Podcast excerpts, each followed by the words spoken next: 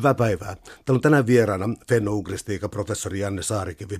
Me puhutaan suomen kielestä ja suomen mielestä. Ähm, sä oot pohtinut juuri ilmestyneessä kirjassa Suomen kieli ja mieli suomalaisuutta tavallaan niin kuin kulttuuri-ilmiönä, mutta myös kielellisenä ilmiönä. Mä olisin kysynyt heti näiden kahden suhdetta, että onko, tuota, onko ne edes erotettavissa toisistaan vai onko kieli ja kulttuuri niin yhteen tota, yhteen kutoutuneita, että, että niistä on hankala puhuakaan erikseen.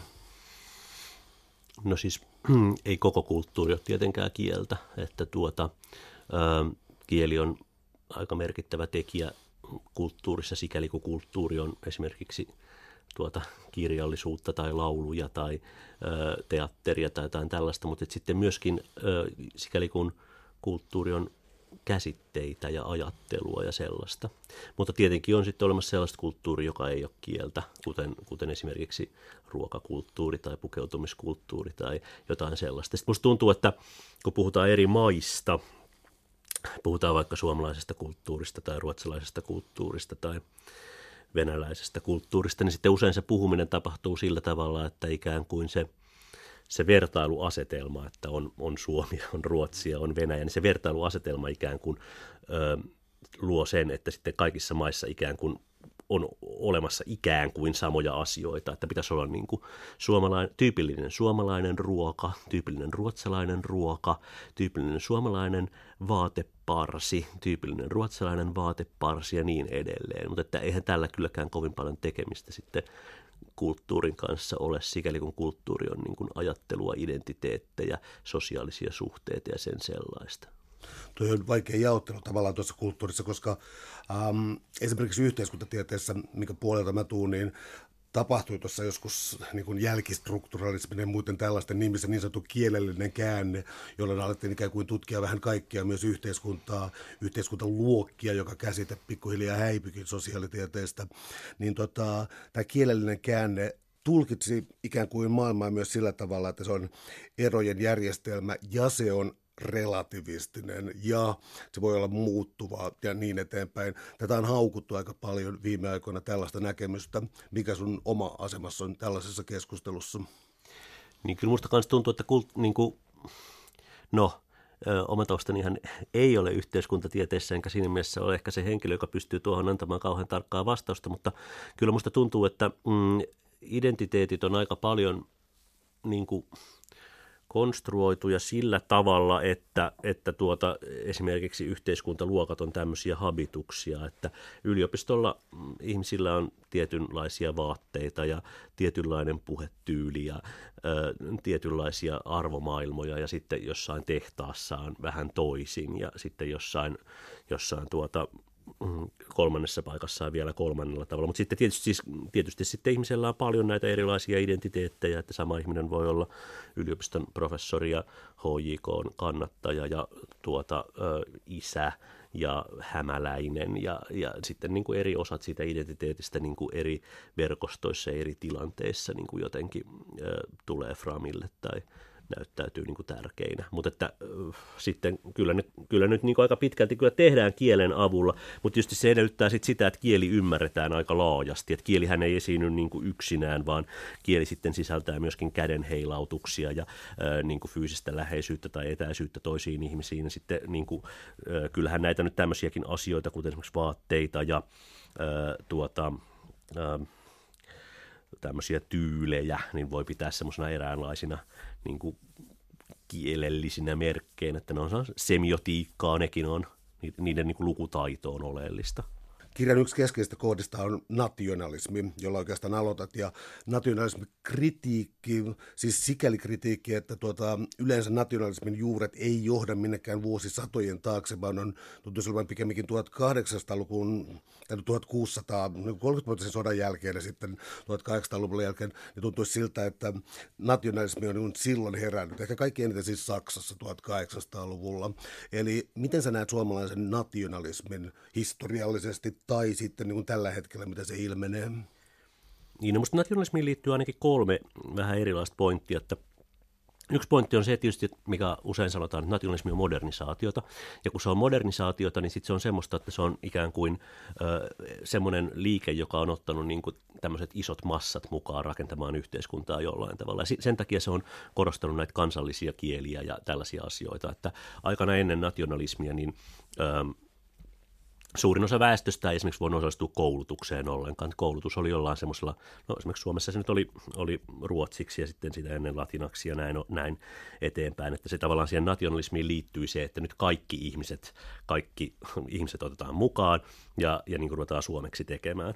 Ja tämmöisenä se on, niin kuin, se on niin kuin tasa-arvoa lisäävä ja tota, niin kuin semmoista äh, ihmisiä voimauttava äh, liike. Mutta sitten toinen asia, mikä siihen liittyy kuitenkin, on se, että se on niin kieliä ja kulttuuria standardisoiva liike. Että kaikkien maiden nationalismihan on aivan samanlaista. Että kaikki nationalistiset myytit ovat ovat kaikissa maissa aivan samat, että ne, ne menee suurin piirtein niin, että meidän kansa on niin kuin, äh, tuota, työteliäs ja äh, hiljainen ja äh, rehellinen ja kestää t- tuota sodassakin sitten kovia äh, taisteluita ja kärsimyksiä ja elää kauniin luonnon keskellä äh, työtä tehden ja lauleskellen. Ja, ja sitten kaikilta kansoilta löytyy tietenkin nämä samat asiat, että kaikilta kansoilta löytyy niin kuin kansallinen ruoka, kansallinen tanssi, kansallinen puku, kansallinen musiikki, kansallinen runous, kansallinen näyttämötaide, kansallinen romaanitaide ja niin edelleen.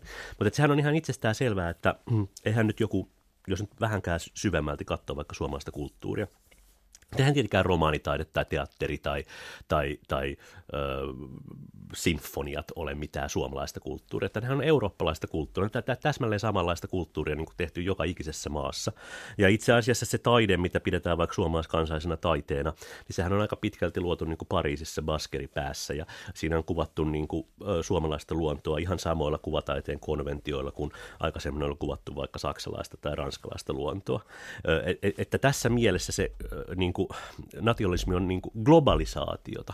Et kun se on modernisaatiota, niin se on myös globalisaatiota. Että se, väittää, se väittää korostavansa eri kansojen erilaisuutta ja samalla se itse asiassa tekee kaikista kansoista aivan samanlaisia. Ja sen jollain tavalla se niin kuin banaalein ja hauskin asia siinä on tavallaan se, että, että kaikilla kansoilla on sitten lopuksi aivan sama, samat symbolit, että niillä on symbolina aina tämmöinen suorakaiteen muotoinen kangaspala, jossa on sitten erilaisia värikenttiä, eli kansan lippu lippu ja sitten äh, esimerkiksi ihan samanlainen biisi on aina. Kaik- kaikkien maiden kansallislauluthan on aivan samanlaisia noin niin kuin musiikin näkökulmasta, että niissä on neljä neljäsosaa tahtilaji ja se biisi kestää kolme minuuttia ja sitten siinä on kertsi. Ja sanatkin on suurin piirtein samat, että ne on aina, että niin kuin luonto on tosi kaunis täällä meidän maassa ja olemme tosi työteliäitä ja kyllä tässä sotaakin kestetään ja taisteluita. Että sanat menee aina ihan samalta. No niin, sitten kolmas asia nationalismista, mikä vielä voidaan sanoa on mun mielestä se, että nationalismi on moderni uskonto. Että tota, nationalismihan syntyy tavallaan tai leviää Euroopassa siinä vaiheessa, kun kirkon tota, valta alkaa heiketä. Ja tarvitaan jotain tämmöisiä uusia, tai luodaan tämmöisiä uusia niin kuin, porukoita, jotka sitten voi mobilisoida ihmisten niin kuin, tota, ihmiset niin kuin, vaikka kuolemaan tai, tai tuota, että ne saavat, että, ihmiset tuntee, että heidän elämällään on joku tämmöinen yhden sukupolven ylittävä merkitys. Ja, ja semmoisessa mielessä niin tota, nationalismi on tietysti uskonto. Ja sitten sehän näkyy siitä, että nationalismiin liittyy hirveästi palvontamenoja. Että nationalismiin liittyy kaikkia niin kuin pyhiä patsaita ja niin kuin, tota, seppeleen laskuja ja ää, tota, tota, tuntemattoman sotilaan niin kuin hautoja, joissa palaa ikuinen tuli. Ja tuota, sitten tietysti tämmöinen niin kuin keskeinen palvontamenohan on kahden kansainvälinen urheiluottelu. Esimerkiksi Suomen ja Ruotsin välinen tuota, jääkiekko-otteluhan varmaan nykyajan suosituin uskonnollinen tapahtuma maassamme onko tuota toimiva rinnastus sellainen, että, tai analogia oikeastaan tässä siis se, että kun tällä hetkellä erilaiset populistiset ja oikeastaan niin äärioikeistolaiset voimat äh, vallitsee tällä hetkellä maailmalla, niin se on kummallinen asia, että, että erilaiset, erilaiset ähm, äärioikeiston puolueet ja ryhmittymät ää, pitää kansainvälisesti yhteyttä valtavasti. Ne on kansainvälisiä verkostoja, jotka samalla on taas niin käpertyneet äärinationalismi, joka tuntuu olevan jonkinlainen ristiriita tai paradoksi siinä, mutta ei välttämättä olekaan tämän nationalismin esimerkin valossa. Niin, että luokaamme nationalistien kansainvälinen verkosto. Nimenomaan. niin, tätä, sellaisiahan nyt kovasti luodaan, joo. No tota, mutta et, siis sehän on ihan ymmärrettävää, tai siis että nationalismi on nimenomaan kansainvälistä kulttuuriperinnettä, että se on eurooppalaista yleistä kulttuuriperinnettä, mutta että en mä nyt tiedä sitten, että onko aikaisempina vuosikymmeninä ollut, ollut tota, vähemmän nationalistista, että, että kyllähän nyt niin kuin jos ajatellaan sitten vaikka 50, 60, 70-lukua, niin tota, kyllähän nationalismi on koko ajan kuulunut niin kuin vallan rakenteisiin ihan, ihan selvästi. Että se on ehkä sitten nyt tämä tavallaan tilanne on sillä tavalla jonkun verran muuttunut, että se nykyajan nationalismi on sitten, tai tämä poliittinen nationalismi, että se, on, se, se niin kuin suuntautuu ennen kaikkea muista kulttuuripiireistä tulevia maahanmuuttajia vastaan. Että tätä tämmöistä tota, ilmiötä ei ole ehkä niin vahvassa mielessä ollut olemassa niin kuin aikaisempina aikoina, että tämmöinen massa maahanmuutto Euroopan ulkopuolisista maista Eurooppaan ei ole kuitenkaan kuin muutamia vuosikymmeniä vanha. Ja sitten sen kritiikkikään ei ole tietenkään kuin muutaman hetken vasta ollut olemassa, mutta että totta kai se sitten hyödyntää sitä aikaisempaa nationalistista retoriikkaa, mutta musta kuitenkin tuntuu, että konteksti on aika toisenlainen. Täällä on tänään siis vieraana fennougristi professori Janne Saarikivi. Puhutaan suomen kielestä ja mielestä, kielen mielen yhteydestä ehkä myös tässä yhteydessä. Tuossa yhdessä vaiheessa historian kirjoitusta oli sellainen teoria siis suunnilleen siitä, tai tuntui vallitsevan jonkinlainen ää, yhteisymmärrys maailmalla siitä, että on olemassa tietty joukko sivistyskieliä, ja sen jälkeen ää, pienemmät kielet alkoi etsiä paikkaansa maailmalla tästä, ja päästiin sellaisiin uskomattomuuksiin kuin raamatun sukuihin ja muihin tällaisiin, ja Suomi kukaan ei ole mitenkään ollut immuuni tällaiselle, ei missään nimessä. Kertoit tästä varhemmasta historian tutku- tai kielen tutkimuksesta?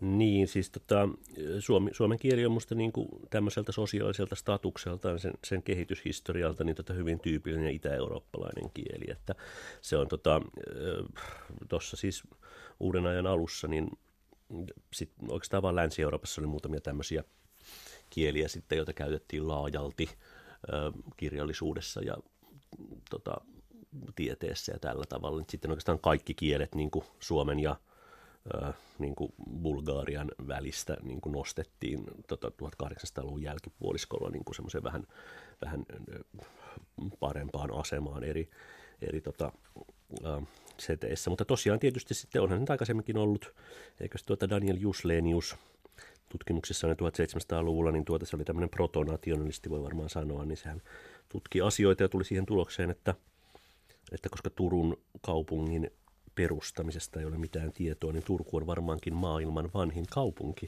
Ja, ja, ja, ja, ja koska, Suomessa, koska Turussa puhutaan suomea, niin näin on Suomen täytyneen olla maailman vanhin kieli. Tämän, tyyppi, tämän tyyppisiä tutkimustuloksia siis saatiin muuallakin maailmassa.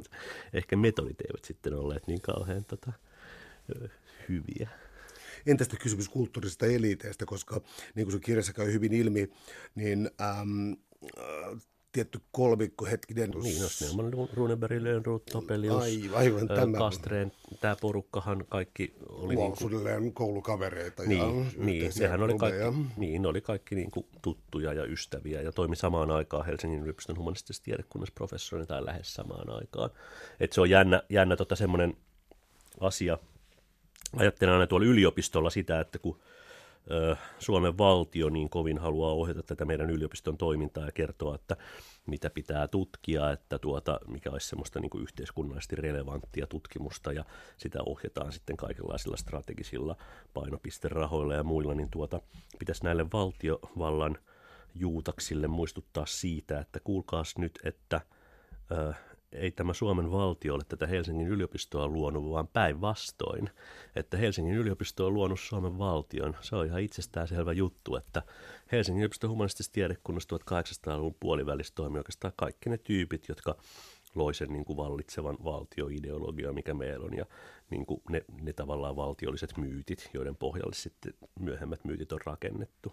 Mutta sitten tosiaan kansanopetus tulee 1860-luvulta alkaen, ja kaikki oppii lukemaan. Ja sitten samo, samoihin aikoihin tapahtuu se, että paperin hinta laskee jyrkästi, että se on semmoinen iso, ehkä, ehkä voi verrata jollain tavalla tuohon some somen tulemiseen niin kuin tämmöisenä viestintävallankumouksena, kun 1800-luvun jälkipuoliskolla ruvettiin tekemään kirjoja, lehtiä selluloosa paperista.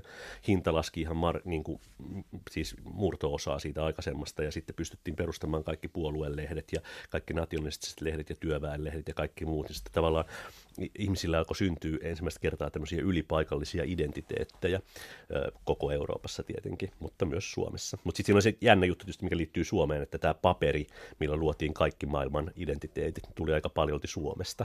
Ja sitten suomalaiset saivat rahan. ja sitten tota, sillä rahalla niin kuin rakennettiin oikeastaan kaikki, mitä täällä on.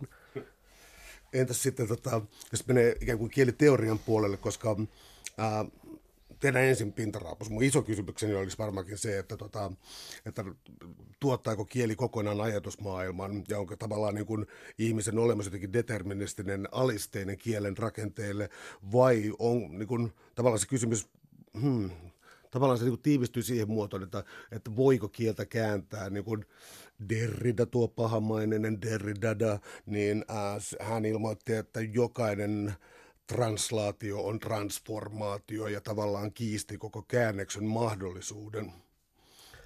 Niin, tota, tietysti, tietysti tuota, Derrida on osittain väärässä ja osittain oikeassa. Siis oikeassa sikäli, että eri kielten niin käsitejärjestelmät ovat kuitenkin jollain tavalla erilaisia ja ja siinä mielessä niin kuin mikään ilmaus, niin kuin näennäisesti aivan sama ilmaus kahdella eri kielellä ei kuitenkaan ole sama. Että jos ajatellaan nyt vaikkapa jotain tämmöistä yhden sanan ilmausta, niin kuin vaikka, vaikka tuota sana metsä, niin sit se on aivan selvää, että metsä suomen kielessä ja metsä vaikkapa englannin kielessä ja arabian kielessä on hyvin erilainen asia sen takia, koska metsään liittyvät mielikuvat ovat erilaisia ja metsän niin kuin, suhde siihen kieliyhteisöön on erilainen. Ja jos, jos, jos siellä on metsää, niin se näyttää erilaiselta ja siellä tehdään erilaisia asioita, minkä lisäksi on sitten tämmöisiä ihan puhtaasti kielellisiä seikkoja, että Suomen metsä nyt sitten on, on tuota, äh, muistuttaa vaikkapa äh, sanaa metso tai, tai, tai vaikkapa sanaa niin kuin mutsi tai jotain tällaista näin. Ja sitten tota, joku englannin sana forest muistuttaa sitten jotain aivan muita sanoja ja muistuttaa vaikka jotain sanaa fresh tai jotain tällaista näin. Että sitten sen, se, siihen niin kuin liittyy kaikkia tämmöisiä niin kuin ihan fonemaattisia assosiaatioita ja tämmöisiä, jotka tekee sen niin kuin käyttömahdollisuuksista erilaisia. Niin tässä mielessä on selvää, että niin kuin koskaan edes sama, niin näennäisesti sama ilmaus kahdessa kielessä ei ole, ei ole sama. Mutta sitten tietysti eri asia on se, että mm, varmaan Derridaakin eläessään niin kuin joskus joutui matkustamaan johonkin ranskankielisen kielialueen ulkopuolelle ja halusi siellä esimerkiksi tilata kahvia tai kaljaa tai vissyvettä tai jotain sellaista ja joutunut sanomaan jollain niin kuin ei, ei ranskalla ihmisille näitä tilauksia ja todennäköisesti menestynyt siinä kohtalaisen hyvin, koska ei kuollut esimerkiksi nälkään, mikä osoittaa, että, että tota, ihmiset pystyvät operoimaan myös muilla kielillä kuin äidinkielellään ja itse asiassa ihan hyvin että olen, olen tuota, just esimerkiksi ostanut kaljaa Ruotsissa ja Saksassa ja Ranskassa ja Venäjällä ja jopa Amerikan Yhdysvalloissa on ostanut kaljaa ja eri kielillä sitten näitä osto, osto-operaatioita suorittanut, hirveän hyvin se on mennyt, olemme ymmärtäneet toisiamme siellä niin kuin baarissa täydellisesti, että, että, että tässä mielessä kyllä tuota mm, kääntäminen on, on selvästikin mahdollista. Ja se johtuu siitä, että ihmisten ihmiset on samanlaisia joka paikassa, että, että Amerikassa ja Saksassa ja Ruotsissa ihmisillä on kaksi kättä ja kaksi jalkaa ja pää ja joskus nälkä ja joskus jano ja jotain sellaista. Ja sen takia ne kykenee ikään kuin ymmärtämään toistensa tarpeita. Ja, ja sitten sitä kautta niin kuin pystytään rakentamaan tämmöistä yhteistä kokemuspohjaa silloinkin, kun kielet ja kielten sisältämät käsitteet on erilaisia. Samanlaisuus on mielenkiintoisessa asemassa sun kirjassa, koska yhtäältä tuntuu siltä, että tietyn modernisaation mukana tai, ja tota, tietyn, no ehkä modernisaatio nyt siinä on ää, oikea termi, syntyy kansallisia yhteisöjä, vaikka me voidaan ymmärtää, että ne on ikään kuin fiktiivisiä jollain lailla alkuperätään syntyy kansallisia ää, ää, yhteisöjä, jolloin ne tavallaan samanlaistuvat jonkin verran, mutta sitten kirjan loppupuolella sä tuut sellaiseen ää, jo vähän lohduttomampaan kuvaan siis siitä, että tämä samanlaistuminen, joka oli mahdollisesti aluksi hyvä asia, on kääntynyt täysin itseään vastaan ja niin kuin todella tuhoaa kulttuureja. Niin, en mä oikein tiedä, että onko se alun perinkään ollut pelkästään hyvä asia. Että selvähän se on, että siinä vaiheessa, kun esimerkiksi ruvettiin luomaan tämmöistä yhtenäistä, tai tämmöistä jonkinlaista yhtenäistä suomalaista kulttuuria, jolle sitten piti saada yhtenäinen kirjakieli ja sitten jotkut yhte, yhtenäiset myytit ja tämmöiset näin, niin selvähän se on, että se on jo siinä alkuvaiheessaan tuhonnut hyvin paljon tämmöisiä paikallisia kulttuuritraditioita ja, ja niin kuin, siis, että se, se on jännä lukea esimerkiksi vaikka tulee mieleen toimin kieli- ja kansatieteiden alalla, niin mä oon lukenut aika paljon tuota vanhaa karelianistista tutkimuskirjallisuutta 1800-luvun jälkipuoliskolta, niin öö, sitten siellä on niin kuin, nehän on ollut hyvin arvottavia ne henkilöt sen suhteen, että mikä on semmoista hyvää kulttuuria, mistä he ovat kiinnostuneet, ja mikä on semmoista niin kuin roskakulttuuria, mitä ei, ei kannata niin kuin ollenkaan tutkia. Että muistuu mieleen se on Emil Pääkkösen tota, kirja Karjalasta, jossa se on silleen, että, että se haluaa niitä karjalaisia runoja – ja sitten aina kun sieltä tulee vastaan jotain muuta kuin näitä kalevalaisia runoja, niin sitten se silleen niin kuin, vähän silleen vihaisesti ja sormi pystyssä arvosta, arvottavasti siinä kirjassa selittää sitä, että venäläinen kulttuuri oli vallannut. Sitten, että venäläiseksi kulttuuriksi sitten luettelee melkein kaikki asiat, jotka on niin kuin, no, ns. normaalia karjalaista kulttuuria, kuten esimerkiksi pohjoisvenäläiset talonpoikaistalot tai samovaarit tai teenjuonti tai, tai tota, jotkut niin kuin, se, sitten tämmöiset niin kuin venäläistyyppiset laulut tai jotain sellaista. Näin. Se on ainoa asia, mitä se niin kuin haluaa sieltä, että olisi repimässä siis näitä, näitä niin kuin kalevalaisia lauluja, jotka tietysti jo siihen aikaan olivat niin kuin jotain semmoista mummojen kulttuuria tai semmoista, niin kuin, joka ei kuulu siihen moderniin kulttuurimuotoon ollenkaan. Että sitten tietysti tietysti sitten kun ihmisille on alettu kertoa vaikka näille karjalaisille, että tota, kyllä suomalaiset sitten, ei suomalaiset asu tuommoisissa tuommoisissa tuota maalaamattomissa taloissa, että suomalainen talo on niin kuin punamullattu ja, ja tota, että ei suomalaiset syö tuota lanttukukkoa ja niin kuin laatikkoruokia, että, että suomalaiset syö niin kuin, tota, äh, hernekeittoa ja ruisleipää tai jotain tällaista näin. Että onhan, se, onhan se ollut tämmöistä niin kuin standardisaatiota ja mielivaltaa ja tämmöistä näin. Ja tietenkin kaikkein eniten se sitten ilmenee siis kielimuodoissa. Että selvähän se on, että että esimerkiksi itäsuomalaisille tämä suomen kielen standardi on hankala. Ja siitähän on ihan niin kuin näihin päiviin asti, että siitä on ollut ihan niin kuin tutkimusnäyttöä, että, että Itä-Suomesta on tullut niin kuin huonompia suomen kielen oppimistuloksia niin kuin jossain määrin, koska se on selvää, että, että tota, jos niin kuin äidinkieli on vaikka Iisalmen murre, niin huonomminhan sä tämän standardin opit, kuin jos äidinkieli on vaikka Hämeenlinnan seudun murre.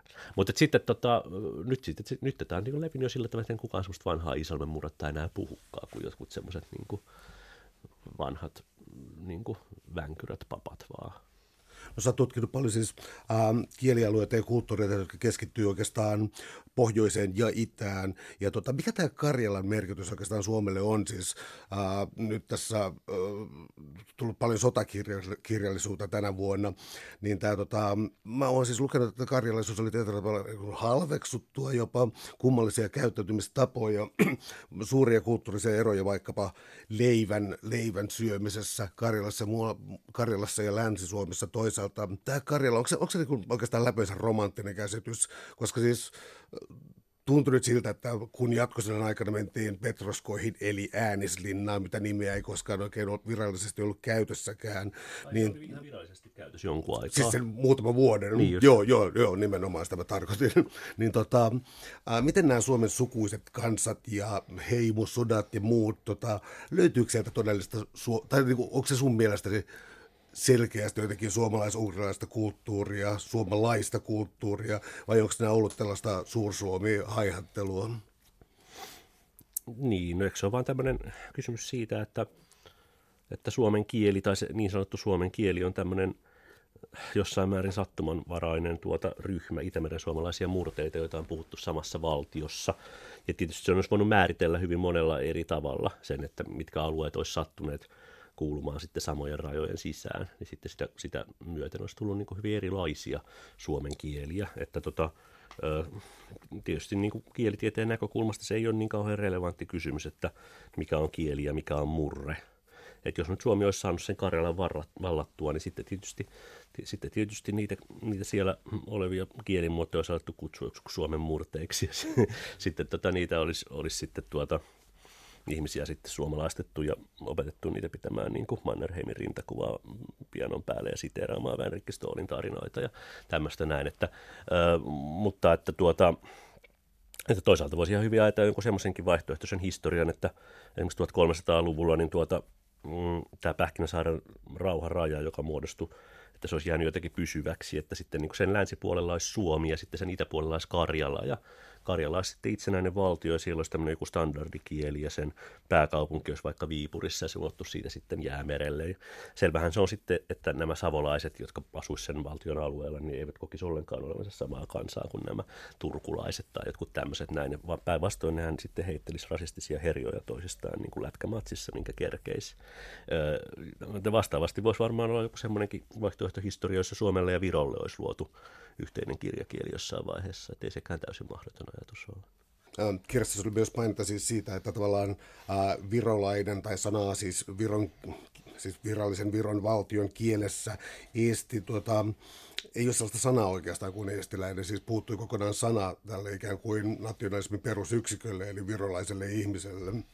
Niin, että se tota, niin siis puuttuu tavallaan niin viron kielestä, että siis, siis, siellä, siis että Virossa, Virossa ei ole missään semmoista murretta tai aluetta, missä ihmiset olisi kutsuneet itseään siis nimellä Eestlane. Sehän on Suomessakin hirveän pieni alue, missä ihmiset on kutsuneet itseään suomalaisiksi.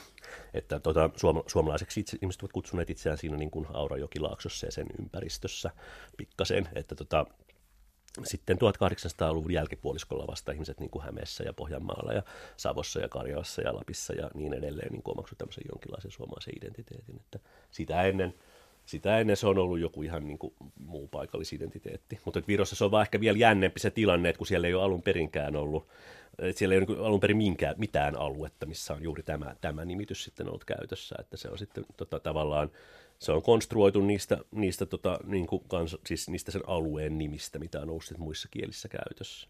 Täällä on tänään siis vieraana eikä professori Janne Saarikivi, ja me puhutaan suomen kielestä ja suomen mielestä. Tehdään tuollainen pikkuhyppy teorian puolelle, koska ähm, mullakin on tullut opinnoissa vastaan jossakin, pahoin pelkään semiotiikkaa, varmaankin tämä tota, Worfin hypoteesi, joka täsmentyi sulla Sapir-Whorfin hypoteesiksi, ja sitten toisaalta, toisaalta Noam Chomsky, äh, josta kiitos ääntämisohjeesta, se taisi olla Homsky, miten tuli sääntääkään, joka tunnetaan lähinnä yhteiskuntakriitikkona tällä hetkellä, mutta tässä on kaksi tällaista kielikoulukuntaa, aika varhaista oikeastaan, ja tota, onko tämä käyttökelpoinen jaottelu vielä? Se jotenkin kuitenkin niin kuin tuntuu järjelliseltä, etenkin se niin, radikaali, siis eikö se radikaali puoli, siis se ikään kuin ähm, Wittgenstein sanoi, että ähm, kielinen rajat ovat maailmanen rajat ja niin eteenpäin, että tämä niin kuin, tällainen niin kuin radikaali ero on, tota, no, se on rankka. Niin, on niin kuin kahdenlaisia kielitieteilijöitä ihan selvästi. Että on sellaisia kielitieteilijöitä, joiden mielestä niin kuin, ö, kielet jollain tavalla asettaa niin kuin maailman, ja, maailman niin kuin näkemisen ja hahmottamisen ja tajuamisen ja nimeämisen rajoja aika rankasti. Ja sitten on niitä, niitä kielitieteitä, jotka ajattelee, että, että ihmiset on pohjimmiltaan hyvin samanlaisia ja, ja, ja kieli tota, jollain tavalla vaan on aika sattumavarainen ilmiö ja että kaikki kielet on loppujen lopuksi yhtä ja samaa. Ja se, sehän on jotenkin niin, että molemmilla on niin pointti siinä ajatuksessa, että, että, että, että tota, vähän näkö, näkökulmasta riippuen niin kuin kumpi tahansa näistä, kieli, näistä tuota koulukunnista on, on, on oikeassa. Että niitä nyt voi sitten vaikka kutsua halutessaan niin kuin Saperin ja Worfin ja, ja, ja, ja Homskin koulukunniksi, jos haluaa. Että tota, mutta, mutta totta kai niillä molemmilla on sitten vielä pitkät edeltäjät sitten niin kuin, niin kuin filosofian historiaa niin kuin monta sataa vuotta taaksepäin. Entä kuinka pitkälle voidaan mennä vertailevassa aineistossa? Nyt mä oikeastaan en viittaa vertailevan kielitieteeseen sinänsä, vaan sä käyt kirjassa läpi siis sellaisia käsitteitä, pieniä käsitteitä, kuten rakkaus ja, ja, ja miten, se, miten se on Paavalilla raamatussa. Ja, ja on vaan siis sellaisia, sanotaan usein, että sisu-sana ei käänny ää, millään, po, tota, millään muulla kielellä. Hyvin, hyvin kyseenalainen heitto tuokin. Eli... Ähm, sä tulet kuitenkin olemaan siis sitä mieltä, että nämä niin kuin tietyt sanat ja niiden ympärillä olevat assosiaatiot, että ne kuitenkin siis leimaa jollakin lailla paikallisesti kieltä. Niin, siis mä tota, siinä tota, just pohdiskelen sitä, että tota, että tosiaan, että onko joku tämmöinen rakkaus esimerkiksi, kuinka paljon se on niin kielen luoma käsite ja kuinka paljon se on jotakin, mitä on olemassa. Kun tota, se on just musta sillä lailla hauska, hauska esimerkki, kun, kun se, se on semmoinen, tavallaan se sisältää hirveän paljon keskenään ristiriitaisia asioita, että, että rakastamiseksi voidaan nyt sitten jossain määrin katsoa niin kuin, vaikka ö, eettinen käytös, ö, sitten kova tämmöinen niin kuin, tota, tunnevyöry, sitten tuota, ö, myöskin mahdollisesti tota seksuaalinen himo ja sitten joku tämmöinen haltioituminen ja joku tämmöinen yhteisöllisyys ja kaikki tämmöinen näin, niin se on selvä tavallaan, että, että jos ruvetaan vertailemaan eri puolet maailmaa, eri kulttuurialueilta, erilaisia kieliä, niin eihän niissä tietenkään ole semmoista sanaa, joka kattaisi nämä kaikki asiat. Mutta silti jos ihmisiltä kysyy, että mikä on tärkeintä elämässä, niin sit silti ne, vasta- ne vastaukset tuppaa olemaan jotenkin sellaiset, että rakkaus on tärkeintä elämässä. Ja sitten mä oon just miettinyt sitä, että mistä alkaen ihmiset olisivat ruvenneet vastaamaan tällä tavalla. Tämäkin on tämmöinen niin 1900-luvun ilmiö, tämmöinen aika niin kuin nuori, että, että esimerkiksi juurikin Vienan karjalainen kansanruudon keräjä Iivo Marttinen, joka oli syntynyt 1800-luvun alussa Vienan Karjalassa, niin se kirjoitti 1800-luvun lopussa muistelmansa, niin se kirjoitti siitä, että, että silloin kun hän oli, hän oli nuori, niin tota, karjalaiset olivat niin lapsellisia, että he eivät edes tunteneet rakkautta.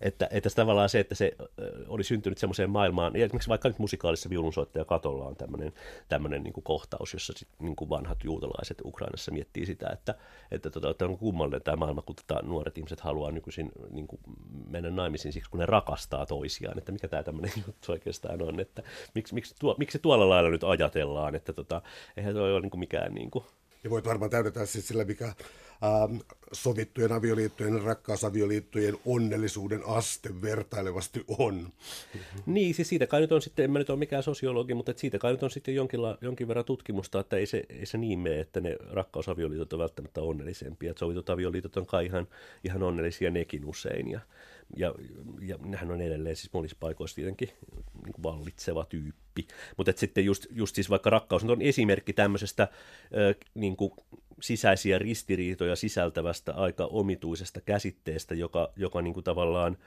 kielen kautta omaksutaan ja joka, niin kuin, jonka tavallaan kieli sillä lailla niin kuin ikään kuin luo tai antaa meille.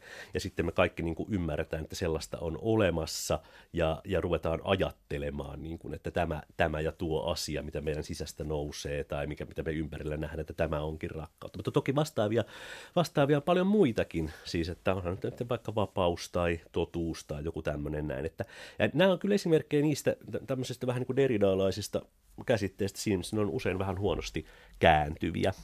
Että ne, ne on niin kuin eri kielissä ja usein ihan niin kuin eurooppalaisissa kielissäkin saattaa olla aika erilaisia niin kuin siltä, siltä niin kuin tavallaan spektriltään, että mitä ne tarkoittaa. Että nyt esimerkiksi vaikka juuri tästä totuudesta, totuudestaan on usein tapana sanoa, että venäjän kielessä ei oikeastaan ole sellaista sanaa kuin totuus, että siellä on niin kuin kaksi, kaksi termiä, että on niin kuin pravda ja istina, ja pravdahan on niin kuin tavallaan joku tämmöinen niin kuin pitäisi varmaan kääntää niin kuin totuussanan asemasta niin kuin jotenkin sillä tavalla, että se on niin kuin meidän porukan pointti.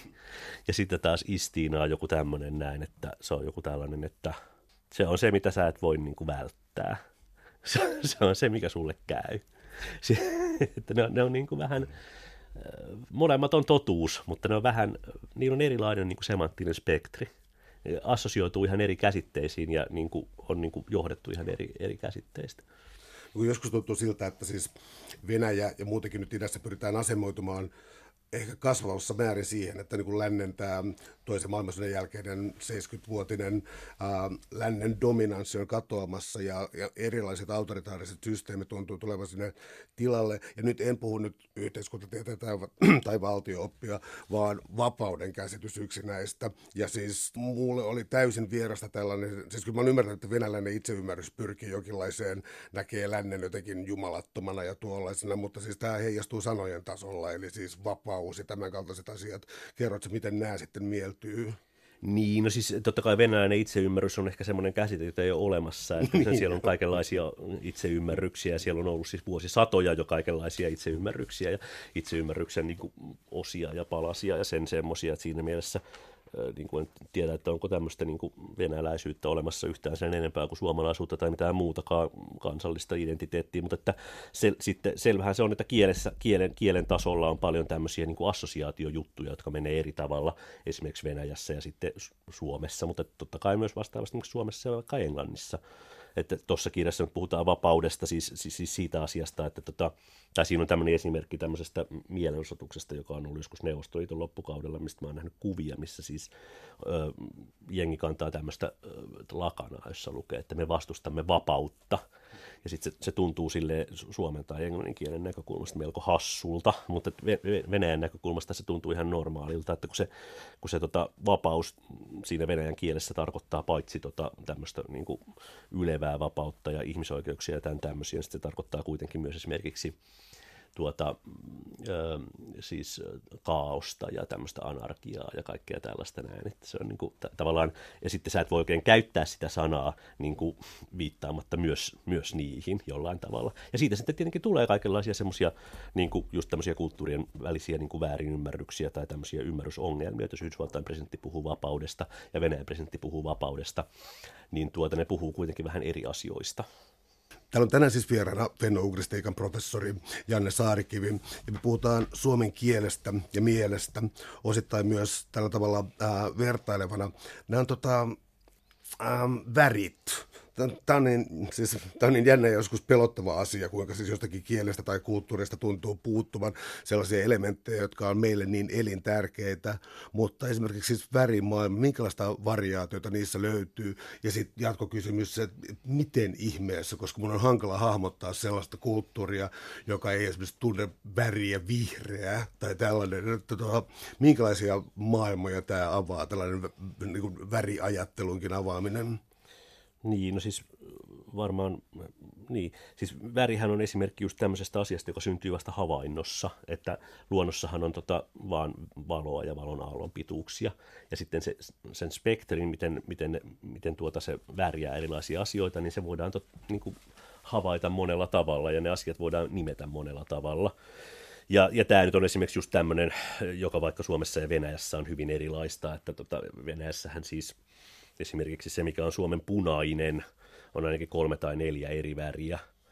Öö, Mutta sitten vastaavasti on sellaisia kieliä, joissa ei ollenkaan ole jotain sellaista väriä, mitä Suomessa on. Sitten Kar- Karjalan kieli on just tämmöinen, että voi kysyä, että onko Karjalan kielessä sitten punaista, kun siellä on siis ruskea ja punainen on tavallaan sama, sama asia jollain tavalla. Ja, ja tota, öö, ja tota, ylipäänsä siis, siis tuota, mitä se sitten kertoo meistä, se kertoo tietysti siitä, että me nähdään niitä asioita, joita meitä opetetaan näkemään ja mitä asioita me, me tota, niin kuin hava, havaita. Tässä mielessä kieli vaikuttaa ajatteluun. Mä luulen, että helpompi ehkä kuin värien kohdalla, niin se on hahmottaa niin kuin vaikka tunteiden kohdalla. Että me, me havaitaan, niin kuin, että tunteethan on tämmöistä niin kuin entsyymien niin kuin ihme vellomista, että joskus tuntuu hyvältä, joskus tuntuu pahalta ja joskus päätä särkee, joskus, joskus niin kuin tekee mieli lyödä ja hakata ja kaikki. Sitten me niin kuin, tavallaan tunnistetaan tämmöisiä asioita, niin kuin vihaa ja rakkautta ja, ja inhoa ja kateutta ja tota, tämmöistä. Mutta sitten tunteiden historiahan on tutkittu ja siis pohdittu just sitä, että, että, että nyt meillä ei enää ollenkaan ole semmoisia tunteita, mitä esimerkiksi muinaisessa Kreikassa ihmiset ovat tunteneet, että niitä ni, ni, ei nimetä samalla tavalla, että ei ole eudaimoniaa tai jotain tällaista. Ja sitten vastaavasti ei meillä ole niinku niitä, sitten jos verrataan vaikka meidän tunnesanastoa, vaikka johonkin hantiin tai mansiin. Se on hyvin erilainen kuitenkin se niin kuin, tavallaan, miten jäsennetään tätä entsyymien niin kuin, vellontaa täällä ihmisen sisässä eri kulttuuripiireissä. Ja sitten myöskin ne assosiaatiot, mitkä siihen liittyy. Että länsimainen ihminen tietää jotenkin itsestään selvänä asiana, että rakkaus asuu sydämessä ja että rakkaus on punaista esimerkiksi. Eihän siinä ole mitään järkeä. Siis että sikäli kun jotain tämmöisiä voimakkaita affekteja on, jossain toisessa kielessä, niin ne voi asua jossain ihan toisessa paikassa ruumista. Et esimerkiksi mä osaan kohtalaisesti tuota komin kieltä, niin komin, komin ja yleensäkin laajemmin niin kuin tässä pohjois-euraasialaisessa kulttuuriperinteessä on ajateltu, että affektit asuu maksassa. Ja sitten hauska esimerkki siitä on mun mielestä se, kun komiks, komiks sanotaan, että minun rakkaani, se on sitten menim musa, että se on niin minun muusani. Mutta se tarkoittaa tuota, itse asiassa niin kuin ö, niin kuin sana sanalta käännettynä se tarkoittaa, että minun maksani. Että se mus on se sama sana kuin Suomen maksa siinä. Miten muuten siis tekisi mieli ottaa täältä vaikka kuinka monta esimerkkiä täältä, tota, anteeksi, tekisi mieli ottaa vaikka kuinka monta esimerkkiä siitä, kun sanoja käytetään aivan eri tavalla eri ympäristöissä, johtuen ehkä juuri näistä assosiaatioista niiden ympärillä. Ähm, yksi tällainen väite, voitko todentaa tai falsifioida tota, sen asian, että, että Suomessa esimerkiksi on äh, mieletön määrä nimiä lumelle ja sen eri olomuodoille, vai onko tota, No, joskus kun lukee tämän kaltaista tekstiä, tulee sellainen tunne, että eräänlaista kansallisromantiikkaa, että näin olisi, mutta ei se varmaan, käytännön asioita varmaan pakottaa sanavaraston laajenemiseen. Uh, sulla oli esimerkki tuossa, kuinka arabian kielessä hiihtäminen, lumikelkkailu ja vaikka mitä näillä oli yksi sana. Luistelu, hiihtäminen ja kelkkailu. Ah, joo. Ja tota, entä sitten nämä mahdollisimman rikkaat sanat? Onko Suomi esimerkiksi rikas sana niin lumen ja jään eri olomuodoille? Niin, no onhan Suomen yleiskielessäkin tämmöisiä sanoja, niin kuin vaikka just, just tota, nuoska ja kantohanki ja loska ja räntä ja tota, ty, tykkylumi ja tota, niin kuin mitä tahansa, niin tota, selvähän se toki on, että ei jossain espanjan tai arabian niin kuin yleispuhekielessä saa sitten samalla tavalla tunnettuja. Mutta tietysti siis varmaan on niin, että sitten jossain Atlasvuoriston tuota rinteellä asuvien arabien paikallismurteissa varmaan on kuitenkin kaiken näköisiä sanoja, kun siellä varmaan tulee lunta sitten vähän enemmän kuin Algerin kantakaupungissa tai Kairossa, niin sitten saattaa olla joskus tarvetta puhua siitä lumesta, niin sitten tota, siellä varmaan kuitenkin on ehkä siihen jotain resursseja enemmän. Ja sitten ja sit, sittenhän tässä on siis se, että, että moniltahan just sitten nyky, nykysuomalaisilta puuttuu tavallaan ne resurssit, jotka Suomen murteissa olisi, että Suomen murteissahan on esimerkiksi noin 250 sanaa, jotka kuvaa erilaisia kosteikkoja, kosteikkoja, että, tota, että siis sen, sen lisäksi, että asia on kosteikko tai lammikko, niin se voi olla tietenkin esimerkiksi putakko tai aaja tai hetteikkö tai tota, kaltio tai tota, mit, mitä vaan, siis niin kuin ihan järjetön määrä erilaisia sanoja semmoisista paikoista, jossa vähän niin kuin seisovaa vettä luonnossa, siis paunama ja tota, siis tota, uitto ja mitä vaan, mutta sitten tavallaan hän nykysuomalaiset että sanoi tunne, että ne tuntee paljon paremmin joidenkin niin kuin susilajien nimitykset tai tota, jotkut niin kuin, ää, tota, ää, pihvityyppien nimitykset amerikan kielestä tai jotain tällaista. Täällä on tänään siis vieraana fennougristiikan professori Janne Saarikivi. Puhutaan suomen kielestä ja suomen mielestä. Ähm, onko suomi poikkeuksellisen rakennettu kieli, koska siis mä tiedän, että on ikään kuin jopa Suomen, kuvalle, Suomen kuvallinen kilpailu on esimerkiksi syntynyt siis sporttisana on sitten muuttunut urheiluksi ja näitä, näitä on tota, tehty tällaisia uudissanoja, jotka kuitenkin kuulostaa aivan vanhalta suomelta. Onko suomen kieli jotenkin niin fabrikoidumpaa tai tietoisemmin tehtyä kuin muut kielet? Onko muissa kielissä, mä muutan tuon kielisanan kulttuureiksi, onko muissa Euroopan kulttuureissa ää, vastaavaa hinkua jollakin lailla niin kuin maantieteellisesti lokalisoida jokin sana johonkin paikkaan, vai onko se se, että siellä on se latinaperäinen tai kreikkaperäinen sana, joka sitten varjoi vähän eri indoeurooppalaisissa kielissä? No kyllä Itä-Euroopassa on paljon sitä lokalisoimista tehty, että jos katsoo vaikka unkarin kieltä tai jotain, jotain tota serbokroatin kieltä tai ihan vaikka venäjänkin kieltä, niin onhan siellä siis paljon, paljon tämmöisiä uudissanoja tehty erilaisiin tota, tarkoituksiin, mutta sitten tietysti tuota, vaikkapa jossain Ranskassa ei ole koskaan ollut tarvettakaan niitä tehdä, koska Ranskan sanasto tavallaan periytyy sieltä latinasta, niin sitten ne on tavallaan koko ajan olleet ne latinan sanat jollain tavalla ymmärrettäviä sen niin kuin ranskalaisen niin kuin normipuhujan näkökulmasta. Ja e- englantikin on paljon ollut, paljon ollut semmoista, että niin kuin oikeastaan mikä tahansa latinan ja ranskan sana on myös englantia. Et vielä 1600-1700-luvullahan niin englantilaisissa tämmöisissä tieteellisissä tai teoksissa niin kuin saattoi olla niin kuin pitkiä pätkiä niin kuin ranskaa tai englantia siellä välissä. Ja se oli niin kuin aivan normaalia ja ajateltiin, että jos nyt ihminen ylipäänsä osaa lukea, niin se osaa nämäkin asiat sitten lukea. Että sitten jos tota, niin kuin, niin kuin katsoo vaikka nykyistä englannin sanastoa, niin sehän on lähinnä latinalaisperäistä sanastoa. Että siellä ei ole niin kuin tavallaan ollut juuri sen takia, kun se latinalaisperäinen sanasto on ollut itsestään selvästi tunnettua, niin ei ollut tarvetta sitten luoda uudissanoja. Mutta sitten tietysti siitä se, se seikasta, että Suomessa on luotu näitä uudissanoja, niin sitten seuraa semmoinen jännä juttu kanssa, että kielessä on niin kuin ikään kuin dupletit kaikille asioille, että, että tota, on olemassa niin kuin ongelmia ja sitten on lisäksi olemassa probleemoja, tai on olemassa sähköä ja sitten lisäksi on olemassa elektrisiteettiä. No nyt voi ajatella, niin kuin, että elektrisiteetti ja sähkö tai ongelma ja probleema on synonyymejä, mutta eihän synonyymit ole koskaan täydellisiä, vaan ne on pikkasen kuitenkin eri asioita, että, että ongelma on niin kuin tavallinen ongelma ja probleemi on sitten joku semmoinen syvällinen teoreettinen ja kansainvälinen ongelma, tai, tai että sähkö on niin kuin tavallista sähköä ja sitten elektrisiteetti on jotain semmoista niin kuin, äh, vanhanaikaista ja mekaanista ja, ja hienoa semmoista sähisevää sähköä. Ja nyt esimerkiksi näitä tämmöisiä niin kuin, tota, merkitysvivahteita, mitkä näihin tämmöisiin synonyymipareihin liittyy, niin ei, ei, ei, ei, tietenkään voi olla edes olemassakaan vaikkapa ranskan kielessä tai englannin kielessä, koska ei englannin tai ranskan kielen kannalta niin kuin joku latinalaisperäisyys ole mikään semmoinen sana jotenkin erikseen niin kuin markkeeraava piirre, niin kuin se suomen kielessä on. Et Suomessahan tehdään tämmöisiä erillisiä sivistyssanakirjojakin. Mä en tiedä, tehdäänkö jossain muussa maailman maassa mukaan sivist- semmoinen kir- kirja, kirja, jonka nimi olisi sellainen, että sa- sanat, sanat, jotka niin kuin liittyvät sivistykseen. Se on pelkästään latinalaisperäisiä sanoja. Tekisi vaikka Ranskassa semmoisen kirjan, siihen tulisi kaikki sanat. Mutta sitten sit on se seuraus, että, että kun sä osaat ne sivistyssanat ja lisäksi niiden suomenkieliset vastineet, niin se on valtava määrä ikään kuin semmoisia asioita, joita ei ole olemassakaan vaikka englannin kielessä. Että englannin kielessä on vain niin yksi electricity, mutta suomen kielessä on erikseen sähköä ja elektrisiteettiä. Ne on pikkasen eri asioita, niin pikkasen eri twistillä.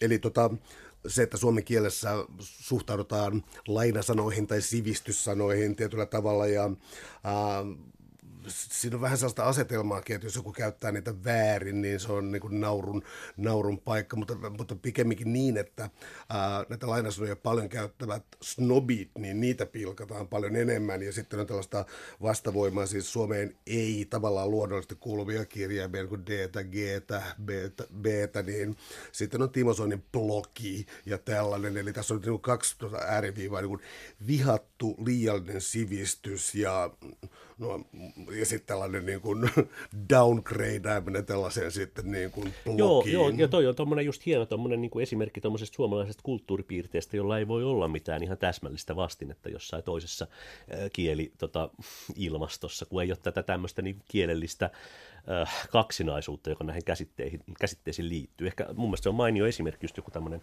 blogi ja sen niin kuin tavallaan se sisältämä ajatus siitä, että emme osaa sivistyssanoja, mitä kaikkea se sitten tarkoittaa, niin siis se on semmoinen mainio tavallaan esimerkki semmoisesta, miten kieli on luonut tuommoista kulttuuria, miten kieli luo tavallaan tuommoisen jonkinlaisen niin kuin, tuommoiset leiritkin, että miten me suhtaudutaan näihin sanoihin, että jos joku sanoo adekvaatti, niin ollaanko me sitä mieltä, että se on niin kuin naurettava keekoilija.